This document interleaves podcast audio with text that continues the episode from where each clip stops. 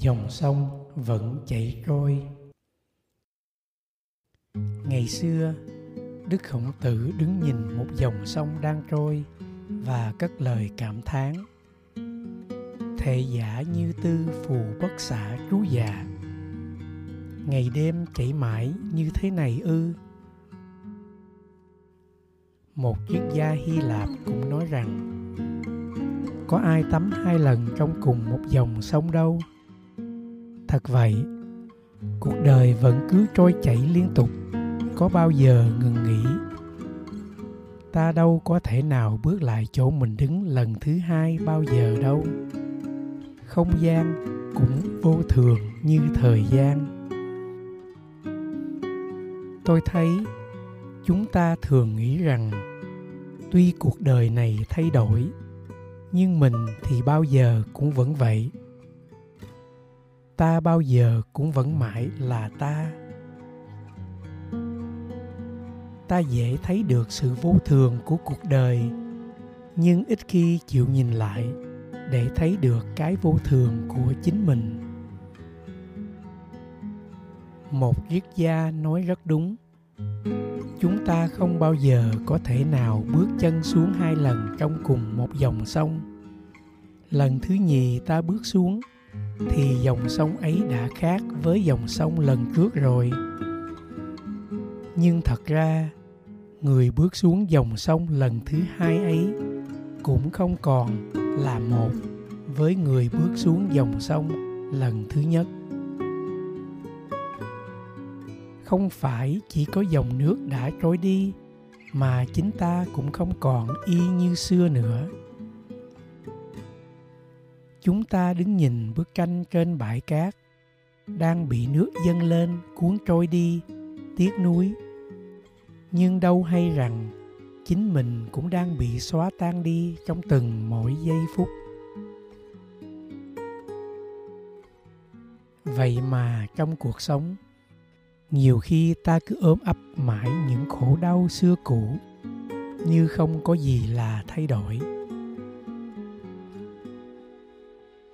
Ta, người làm khổ ta, và ngay chính những nỗi muộn phiền ấy, tất cả đâu còn như xưa nữa.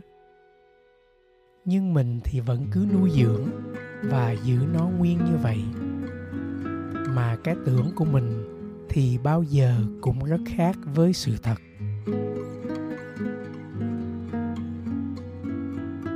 Trước khi về thăm lại trường cũ tôi có những tưởng tượng và ký ức về những kỷ niệm xưa. Nhưng khi đứng yên một mình trước không gian ấy, tôi lại chợt thấy rằng tất cả không quan trọng và lớn lao như mình nghĩ. Ta bây giờ đã khác.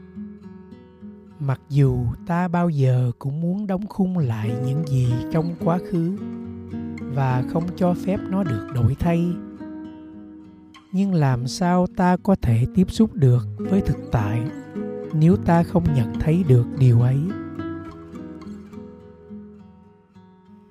Biết buông bỏ sẽ mang lại cho ta một cái thấy như thực hơn và tiếp nhận được những sự kiện mới.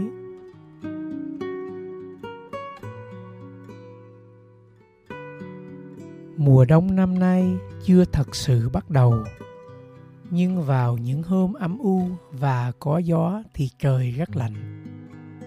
Mặc vào hai ba lớp áo mà vẫn thấy không đủ ấm. Trên cao có những đám mây xám che ngang khuất hết ánh nắng mặt trời. Bạn biết không? Từ dưới này thì những án mây xám trên cao ấy có vẻ như là một khối đặc cố định nhưng tôi nghe nói thật ra bản chất của mây là 99% rỗng không. Và vì bản chất của nó rỗng không, cho nên nó sẽ tan biến và đổi thay. Bầu trời sẽ trở lại trong xanh và nơi này sẽ ngập tràn nắng ấm. Tôi nghĩ chúng ta cũng thế. Chúng ta không cố định và cũng rỗng không như những án mây ấy. Dầu cuộc đời có mất mát đến đâu, cũng sẽ không có gì là thật sự hư hao hết. Và tôi nghĩ, cũng nhờ sự rỗng không ấy mà thực tại nhiệm màu mới có thể có mặt. Bạn có thấy vậy không? Vì ta đâu thể dính mắt được vào một khổ đau nào.